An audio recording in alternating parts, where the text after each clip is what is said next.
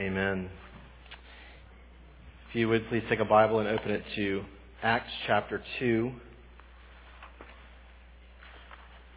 Acts chapter 2. If you're using one of the Pew Bibles this morning, you can find the passage on page 911.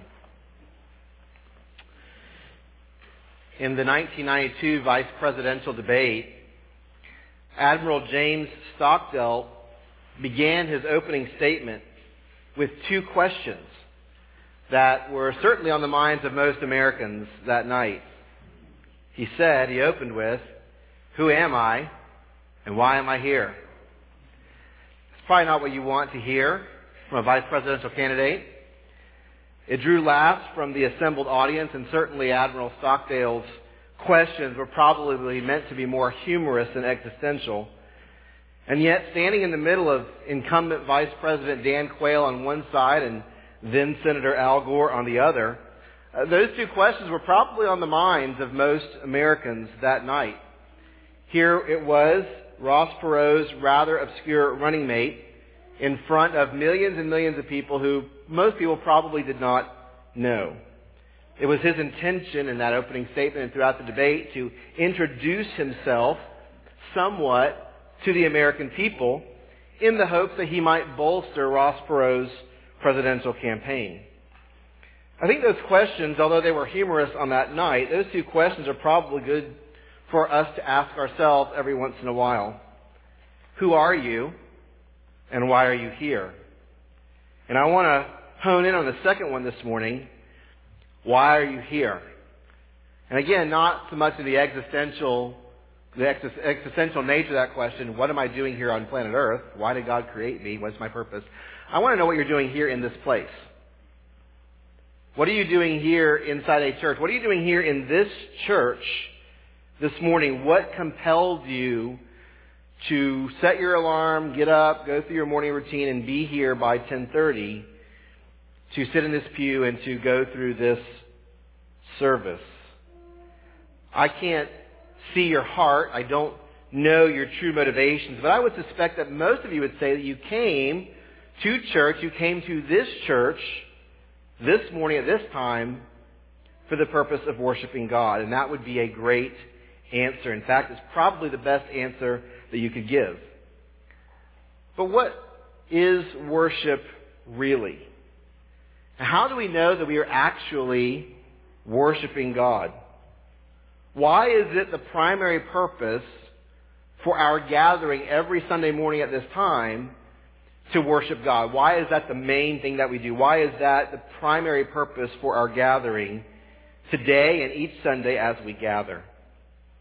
A couple of weeks ago, we began kind of looking at this really comprehensive statement about the church in Acts chapter 2 verses 42 to 47. And we've been really just kind of digesting over the last couple of weeks, thinking about the purpose of the church, the mission of the church, the commitment of the church, the priorities of the church.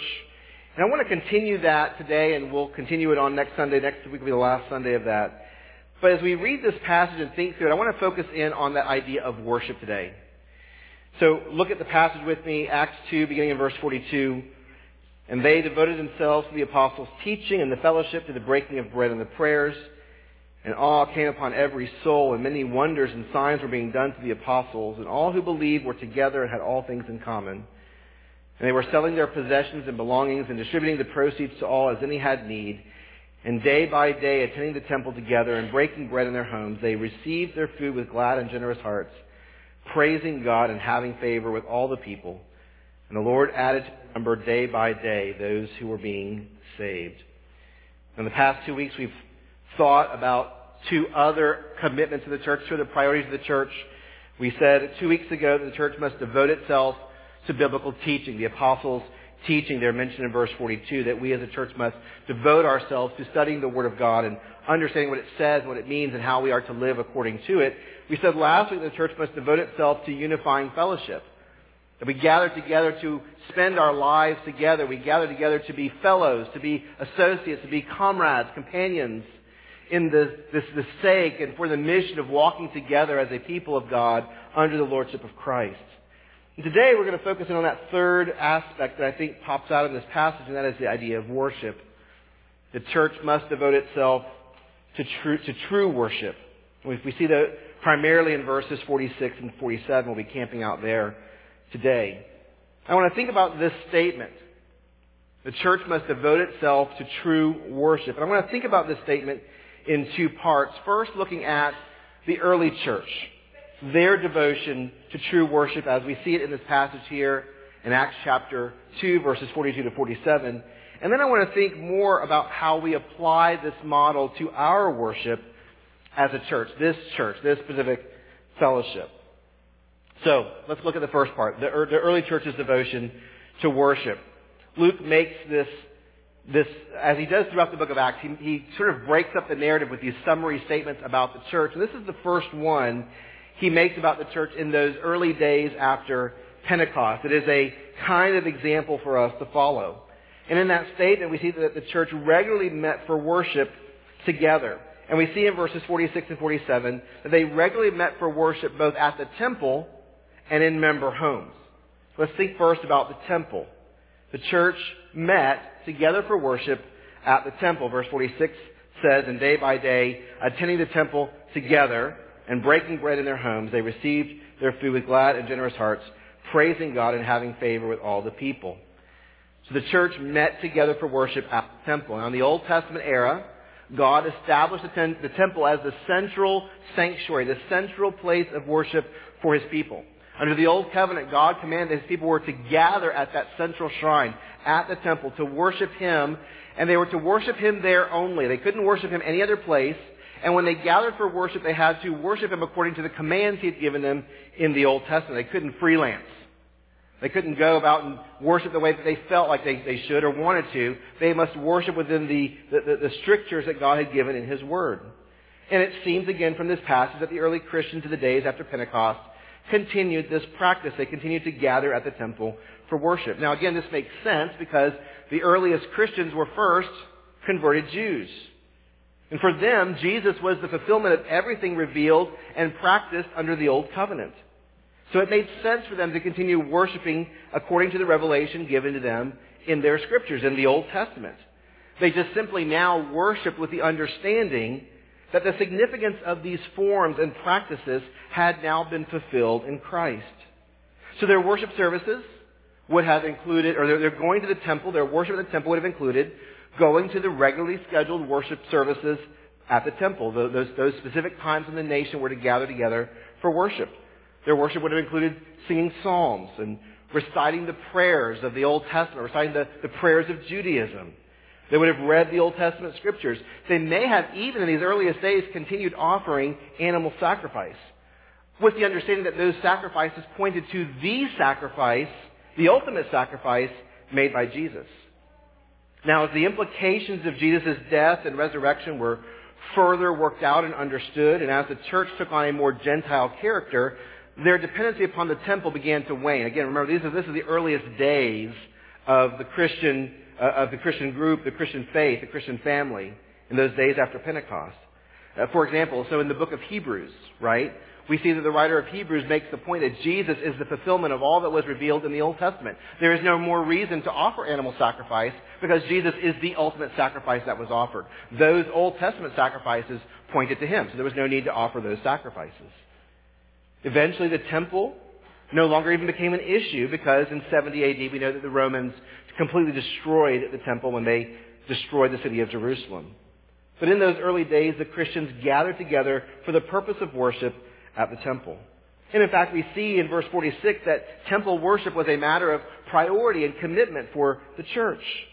The word, the word that is translated attending in verse 46, attending the temple. That word in the Greek is the same word we find in verse 42, which is translated as devoted themselves.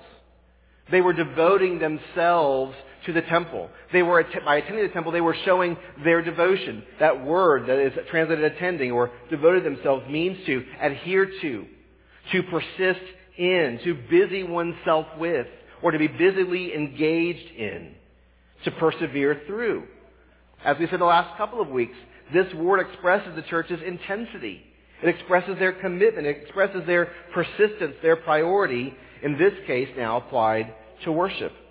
And their devotion is expressed, as we see first in verse 46, in, in terms of regularity. That they met day by day in the temple. Day by day they gathered there at the formal times of worship. The Christians would go and they would, they would worship together in the temple. We also see this, this devotion expressed in intentionality. They met purposefully. They weren't just randomly showing up. They, when, they, when they attended the temple, they were there for the purpose of worship. Notice also here that the church's worship is corporate in nature. Luke says in verse 46, they attended the temple together. The picture here that Luke provides is not one of, of Christians randomly showing up on their own at the temple. They just show up because it was the thing to do. Nor were they showing up as individuals. How many times have you gone to an event? Uh, maybe, for example, my daughter is in the in the plays at CCS, right? How many? I, I, we've gone over there before to, to attend the play. We have a ticket. We're we're just going to go, and we see someone that we know. What happens? We want to sit next to them. We want to fellowship with them. How many times have you been, for example, if you're going to go to the Good Samaritan uh, a banquet, you probably want to sit with, with Jeff and Mel, right? You, you know them. You have some kind of association with them. You just, just don't show up and take a seat. And so the Christians probably were going there either as a group or they were meeting together as a group. Not everyone worshiping at the temple obviously was a Christian. So when the Christians came there, they gathered together. They, they, they gathered themselves together so that they were together devoting themselves to worship at the temple. They were deliberately gathering themselves. That word together, is, I love that word. It literally means in the Greek one-hearted or one-minded. The Old King James translates it as in one accord.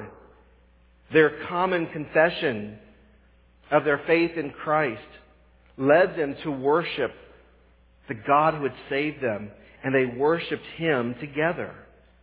That togetherness forged and strengthened the bond that they shared, producing peace and unity among them. So this isn't just randomly going to the temple. They were gathering there as Christians for the sake of worshiping God and His Son, Jesus Christ, who had died for them. But they weren't just simply worshiping at the temple. They were also meeting together for worship in their homes. We see that in verse 46 as well. They worshiped at the temple. They attended the temple together and breaking bread in their homes. They received their food with glad and generous hearts, praising God and having favor with all the people. We mentioned this last week that the Christians met together in their homes to break bread. We see that expression used again in verse 46. And that expression means, it seems to be both here, both sharing their meals together as well as deliberately celebrating the Lord's Supper. That metaphor, breaking bread, it seems to be a metaphor for the Lord's Supper. And in fact, we know from the history of the church that those things happened simultaneously. That when they celebrated the Lord's Supper, they shared a meal together. When they shared a meal together, they participated in the Lord's Supper. So the church not only was fellowshipping together, but they are also worshiping together. We oftentimes refer to communion as the Eucharist, right? And the word Eucharist is from the Greek word Eucharistia, which means to give thanks. They were taking this Lord's Supper as an expression of thanks. They were giving their thanks to God. That is an expression of worship.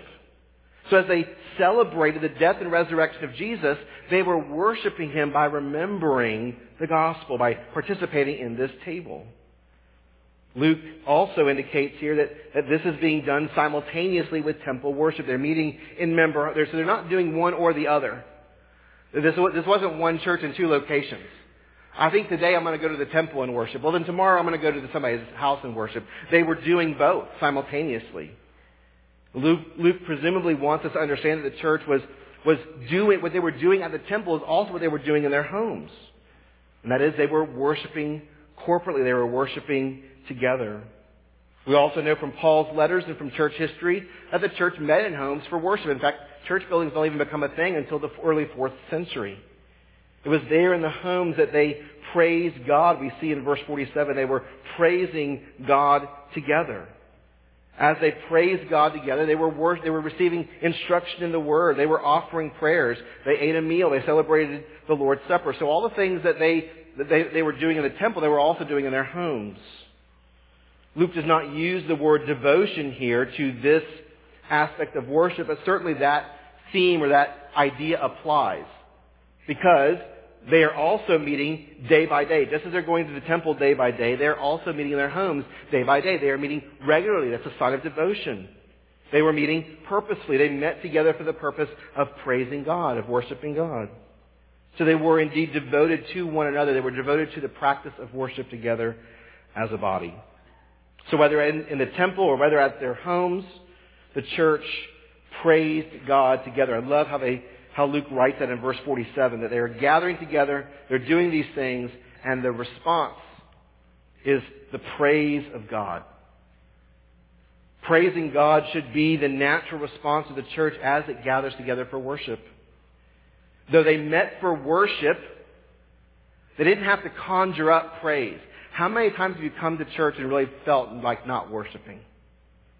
Happens sometimes, doesn't it?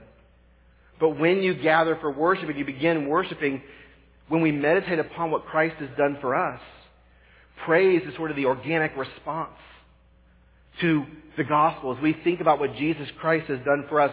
So there may have been times when you came to church not really wanting to worship, not really feeling like worshiping, but when the music starts and you start hearing people sing, it just something happens in you, the Holy Spirit helps you, and you then be, are able to praise. Praise becomes the natural response to worshiping together, to hearing God's word proclaimed and taught, even to fellowshipping with one another. How many times has God used the fellowship of the people of God to help you to worship and praise God. Well, the reason for the people's praise here was the transformation they had personally encountered in Christ. Their source of their, their praise was joy and thankfulness that Jesus had changed their lives. Jesus had died and been raised again from the dead.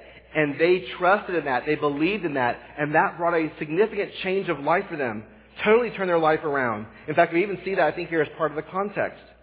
Remember that back in verse 42, the they that Luke mentions goes back to verse 41 to the 3,000 who were saved, who they were converted and baptized in the day of Pentecost.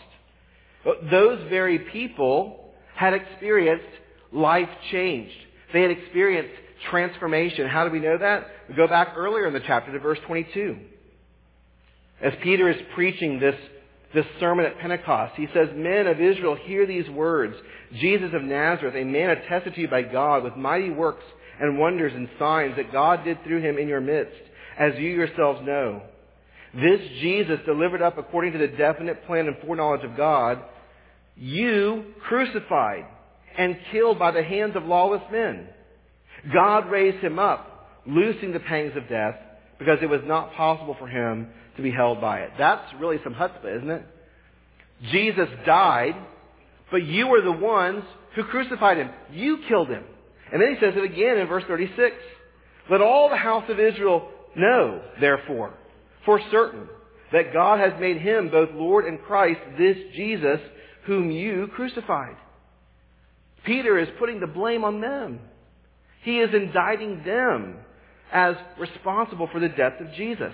And by killing Jesus, by crucifying Jesus, Peter was exposing their wickedness, their evil hearts. He's exposing their rebellion against God their opposition to God. It's because of them that Jesus died. And because of their, this indictment, because they are blameworthy, Peter says they stand condemned before God. They are really awaiting the full measure of God's wrath on the last day. In fact, we even see in verse 37 that they feel the weight of this, right? They are crushed by the fact that they are the ones responsible for crucifying Jesus. It says in verse 37 that when they heard this, they were cut to the heart and said to Peter and to the rest of the apostles, Brothers, what shall we do? They understood their guilt. They understood their condemnation. What are they going to do to alleviate this condemnation that has been heaped upon them for what they have done. So Peter sees an opportunity here to declare the gospel, the, the implications of the gospel. verse 38, he said to them, Repent and be baptized, every one of you, in the name of Jesus Christ for the forgiveness of your sins, and you will receive the gift of the Holy Spirit. For the promise is for you, and for your children, and for all who are far off, everyone whom the Lord our God calls to himself. With many other words, he bore witness and continued to exhort them, saying, Save yourselves from this crooked generation. So he's calling them to repent, calling them to turn from their sins, calling them to trust in this one whom they have crucified, in, in God's way, in God's providence. What they have done is the remedy for their sinfulness. What they intended for evil, God intended for good. This very death was the means of their salvation. And so he's saying, look, if you are burdened by what you have done, trust Christ, turn from your sins, and trust in him. And so it says in verse 41, that those who received his word were baptized. And there were added that day 3,000 soul, souls, excuse me. Isn't that amazing? The transformation to go from the evil, the wickedness of crucifying Christ, and now being transformed so that they are His very people. That transformation caused them to praise. They remembered what they once were. They had experienced what God had done for them in Christ. And so now as they gather together, as they consider the gospel, they are gladly rejoicing and praising God because He had changed their lives. He had changed their destiny. So the worship of God here is the natural result, it's the organic response to their consideration of the gospel. Praise God. If you struggle with worship, if you struggle with praising God, meditate upon what Jesus Christ has done for you. Think about what He has done for you, what He has accomplished on your behalf. And it won't take long for you to praise Him as this church did. So to summarize here, the worship of God is characterized in the regular meeting, or characterized the regular meetings of the church, whether it was in their temple or in their homes. The church met in order to worship God. Worship was their purpose for meeting, but worship was also the result of their meeting. That as they gathered for worship, to worship, they indeed worshiped. I hope that we can see their devotion to worship here. I hope that we can see their commitment to worship, their, the priority of worship for them. So having looked at this now as an example, how do we apply the same devotion to our church. So let's think about our devotion to true worship. And I think as we consider how we apply this to our church, there are four aspects of worship we need to consider. The first is the meaning of worship. The meaning of worship. What is worship? What does worship mean? What does the word mean? Our English word worship derives from an Old English word, worthship, you can hear how difficult it is to say, right? Worthship. So it contracted down to worship. That word, worthship or worship, means the state or condition of being worthy. It's an acknowledgement of the worthiness or worth of someone or something. So when we worship someone, we are acknowledging its worth. We are declaring its worth. We are declaring the state or condition of its worthiness. We are ascribing to it the worth that it is due. We might also use words like glorify, honor, praise, adore, reverence. These are all ways of communicating this idea of, of worship, of acknowledging and declaring the worthiness of someone or something and ascribing to it the worth that it is due. That brings us into number two, the object of worship. The object of worship. Who or what do we worship? Well, duh, right? There's an obvious answer to that question. We worship God. We all know that. We gather together for the explicit purpose of worshiping God. We acknowledge and we declare the worth and the worthiness of God. We ascribe to Him the worth that He is due. And why do we worship God alone? Because only God is worthy of worship. There is no one else. There is nothing else that is worthy of worship but God alone. That's why Judeo-Christian religion is monotheistic. It's the worship of one God because only one God is worthy to receive worship. This is why God forbids his people in the Old Testament from worshiping idols. All worship should be directed to him. It's not to be spread apart and spread abroad to other things. It is to be directed to him and him alone. So in Exodus chapter 20, verses 3 through 6, the very first two commandments of the Old Testament, God told his people, You shall have no other gods before me. You shall not make for yourself a carved image or any likeness of anything that is in heaven above, or that is in the earth beneath, or that is in the water under the earth. You shall not bow down to them or serve them, for I, the Lord your God, am a jealous God, visiting the iniquity of the fathers on the children to the third and fourth generations of those who hate me, but showing steadfast love to thousands of those who love me and keep my commandments. So, God is to be worshipped because he alone is worthy. We ought not to worship anyone else or anything else. So why do we need to state the obvious? Why do we need to state that God is the object of our worship? Because the fundamental human problem is rooted in the failure to worship God. The fundamental human problem is rooted in offering worship to things that aren't God.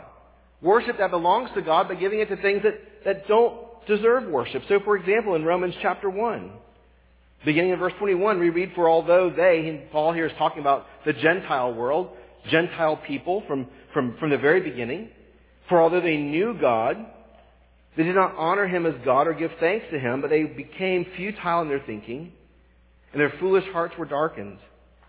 Claiming to be wise, they became fools and exchanged the glory of the immortal God for images resembling mortal man and birds and animals and reptiles. They exchanged the truth about God for a lie and worshiped and served the creature rather than the Creator, who is blessed forever. Verse 28 says they did not see fit to acknowledge God. So we have to make this clear. We have to keep making this clear because there is a natural human tendency to begin to worship things other than God. It is our default position. It is the world's default position to worship things other than God, to give worship to everything else except to God alone. We need to make necessary that God is the object of our worship because so much of worship today is not really for God, but it's for people. It really saddens me to see the seeker-sensitive movement, which simply tries to create a worship atmosphere or a worship service designed to attract people and pull people in, and it totally neglects the God whom we ought to worship. So if God is the object of our worship, our worship must be theocentric. It must be God-centered. It must be Christocentric. It must be Christ-centered. Our worship must be concerned only with God and directed toward God. Third, we need to consider the manner of worship. How do we approach God? We see in Scripture in John chapter 4 that we are to worship God in spirit and in truth when Jesus encountered the woman at the well, they began to have a, a theological discussion about the right place to worship. And Jesus tells the Samaritan woman in verse 23, John 4:23, "The hour is coming and is now here when the true worshipers will worship the Father in spirit and truth. For the Father is seeking such people to worship him. God is spirit, and those who worship him must worship in spirit and in truth." So as true worshipers, Jesus says in verse 23, as true worshippers of God, the manner or the character of our worship must be spirit and truth. So let's think about those separately. We must worship God in spirit. Because God is a spirit, we must also worship Him in spirit. And that simply means that we offer spiritual worship. Worship that is empowered and motivated by the Holy Spirit. As we've seen before in the last couple of sermons, we are a Holy Spirit people. We are indwelt by the Holy Spirit. That's what Pentecost is about. The Holy God sent His Holy Spirit to us to dwell among us and to live among us. We are a Holy Spirit people. We have been regenerated by the Holy Spirit. We've been transformed. We've been changed. We've been given the new birth. The Spirit now resides in us. And because of that transformation, because of that change, we are able now, by the Spirit's power, to offer spiritual worship to God. It's one reason why unbelievers, although we are very glad to have them come worship with us, they really can't worship God because they've not been regenerated. I am happy for you to invite your non-Christian friends to come worship with us. I think it's a great way for them to see what we are about. It's a great way for them to hear the Word of God. And I don't mind if they sing the songs and they hear the Word, but they really aren't worshiping God because they haven't been regenerated. The Holy Spirit is not in them. As Holy Spirit people, we are God's true worshipers. Philippians 3 3 says, For we worship by the Spirit of God. How is it that we are able to worship by the Holy Spirit? 1 Corinthians three sixteen. Do you not know that you are God's temple and that God's Spirit dwells in you? And by the way, in that verse, the word you is plural. Y'all. Y'all. The gathered people is the temple of the Holy Spirit. God's Spirit dwells when we gather together. He is present among us. It is a promise. The Holy Spirit is not here because of this beautiful building that we worship in. It's here because the people of God are here. We are that temple. We are that people. So when we gather together as God's people for worship, the Holy Spirit dwells among us and He empowers us to do what we otherwise could not do on our own. He empowers us to offer acceptable worship to God. Worship is a spiritual endeavor and therefore we need the Holy Spirit's empowering. And we have it. We have it because Jesus has given to us the Holy Spirit. We also worship God in truth. Because God is truth, we must worship Him in truth. And that means simply we worship Him the right way, according to His truth. Therefore, the truth must govern our worship. Our worship must be shaped by a knowledge of God and an understanding of how He desires to be worshiped. That's one reason why it's always important to keep the attributes of God before us. Who is it that we're worshiping? We've just said we're to worship God, but who is this God?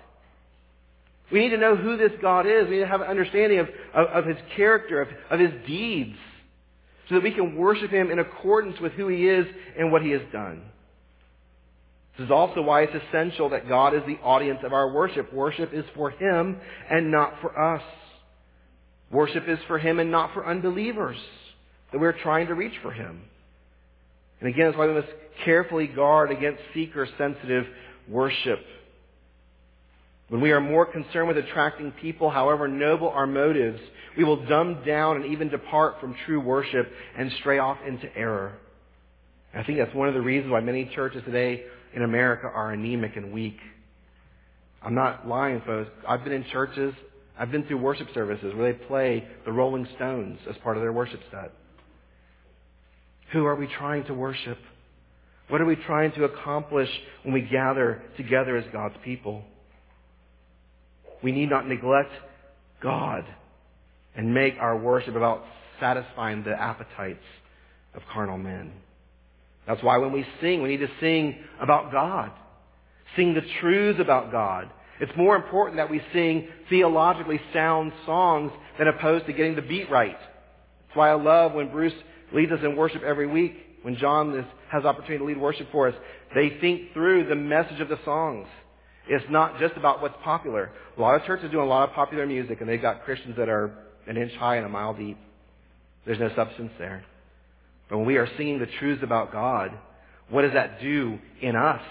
What does that do to us? Leads us to worship Him even more.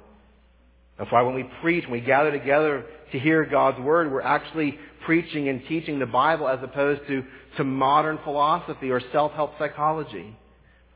Why we must continually go to the Word of God because the Word of God is truth and it will lead us into truth. So we worship God in spirit and in truth. Last, we practice how we practice worship, the practice of worship. How do we truly worship God in spirit and in truth as the body of Christ? And we see in Acts chapter 2 verses 42 to 47 that there are some common features of the church's worship. They, to a lesser or greater degree, taught the Bible. There was instruction in biblical truth. They devoted themselves to the apostles' teaching. They broke bread. They celebrated the Lord's Supper. They prayed together. As we look to the rest of the New Testament, we see that the worship of the church also included other things. Things like congregational singing. Ephesians chapter 5 verse 19, we're told to address one another in psalms and hymns and spiritual songs, singing and making melody to the Lord with all your heart. In Colossians 3:16, let the word of Christ dwell in you richly, teaching and admonishing one another in all wisdom, singing psalms and hymns and spiritual songs with thankfulness in your hearts to God. I think Bruce said this last week. We don't have a choir up here. We have people that help facilitate worship for us. We don't have a praise band that's trying to entertain you. The, the congregation is the choir.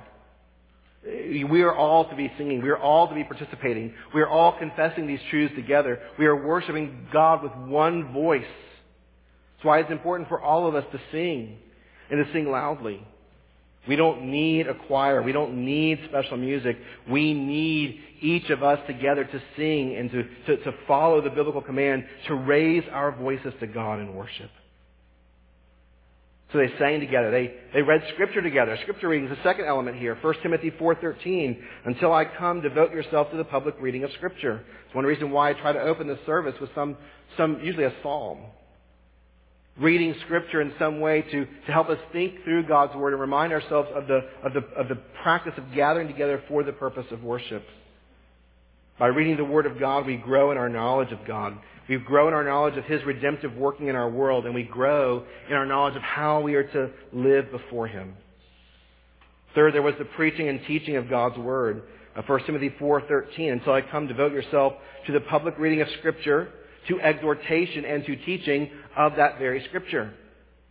In Nehemiah 8.8, we read that the people of Israel gathered together, and those leaders, the priests, read from the book, from the law of God, clearly and they gave the sense so that people understood the reading. They explained what they were hearing. They explained the Bible to them. So the exposition of Scripture also gives us increased understanding of the knowledge of God and the wisdom of God. It is meant to exhort us to walk in faithfulness in the light of the things that we've read and studied in God's Word.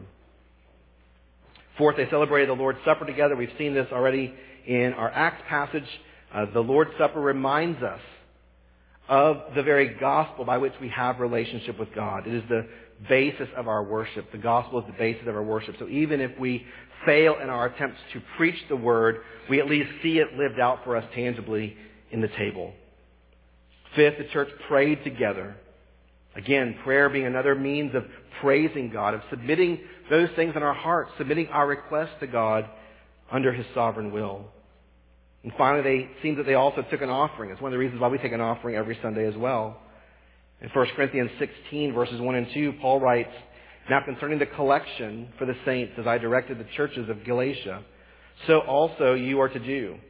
On the first day of every week, each of you is to put something aside and store it up as he may prosper, so that there will be no, there will be no collecting when I come. So the collection simply allowed the church to carry out the ministry that they felt God was leading them to do, God was directing them to do.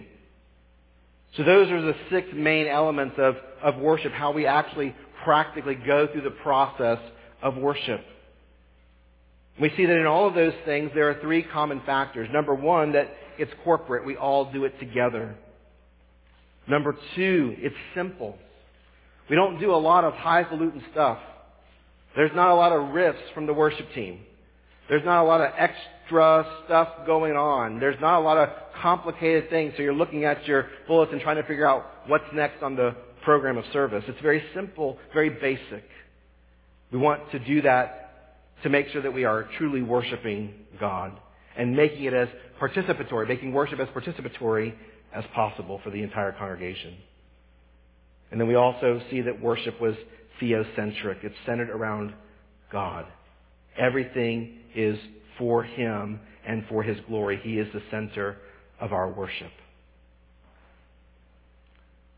We see at the end of the book of Revelation that John has a vision of the New Jerusalem, and he writes in Revelation 22:3, No longer will there be anything accursed, but the throne of God and of the Lamb will be in it, and his servants will worship him.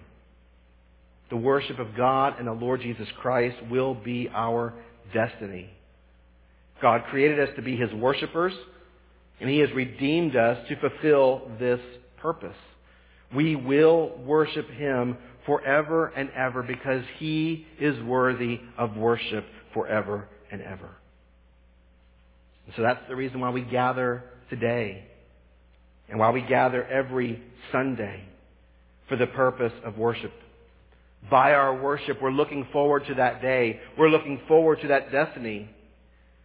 But we are also eagerly fulfilling our calling and our purpose to be worshipers, true worshipers of God. And as we do this, we participate in the life that is ours even now. We don't have to wait to worship until that day. We don't have to wait until we are called home to really do what we are destined to do. We can worship now, and therefore we must worship now. We must devote ourselves to worship. The writer of Hebrews says in Hebrews 12:28, "Therefore, let us be grateful for receiving a kingdom that cannot be shaken, and thus let us offer to God acceptable worship with reverence and awe." That is our challenge as well. Offering acceptable worship to God because we have received from Him a kingdom that cannot be shaken. Let us pray. Lord, indeed, you have created us to worship, and by our sin we have offered false worship. We have denied worship that belongs to you and given it to other things. And so in your providence and your eternal plan, you sent your Son into this world to die at our hands, but in that death to bring us life and salvation. And you have redeemed us as your people. And you have destined us to be your worshipers. You have redeemed that purpose that you gave to us at creation. And now, Lord, because we consider what you have done for us, we gladly and joyfully and thankfully worship you with all of our hearts. God, it is our desire to worship you as you ought to be worshiped. You are worthy. We confess this morning, Lord, that you are worthy to be worshiped. You are worthy of our worship.